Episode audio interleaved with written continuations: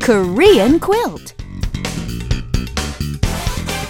Welcome back, everyone. Today's Korean quilt is a continuation of yesterday's expression, and we're still at a clothes store. Right, yesterday we were talking about something being a little bit big or too big, and is there another size? So, it's a bit big. Is there another size? 좀 커요. 다른 거 없어요? Yes, and today we'll learn the opposite expression.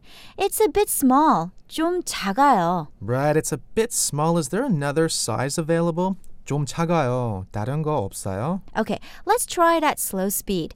좀 작아요. Right, it's a little bit small. 좀 작아요. 다른 거 없어요? Is there another one available?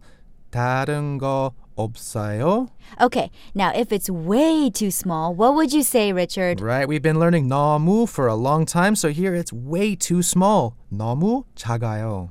Okay, so 좀 means a bit and 너무 means too. So let's practice these two expressions together. Sir, how does it fit? I don't know, it's a bit big. Is there another size? 좀 커요. 다른 거 없어요? Okay, so try on this one. Uh, this one's too small. 너무 작아요. 다른 거 없어요? Okay, well, how about this one?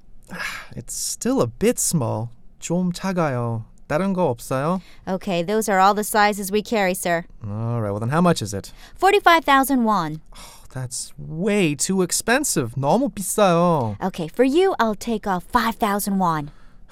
It's still a little bit expensive. 좀 비싸요. Okay, well, that's all we have time for. I don't care how much you pay for it. Keep on practicing, everybody. And we'll see you back here on Korean Quill tomorrow.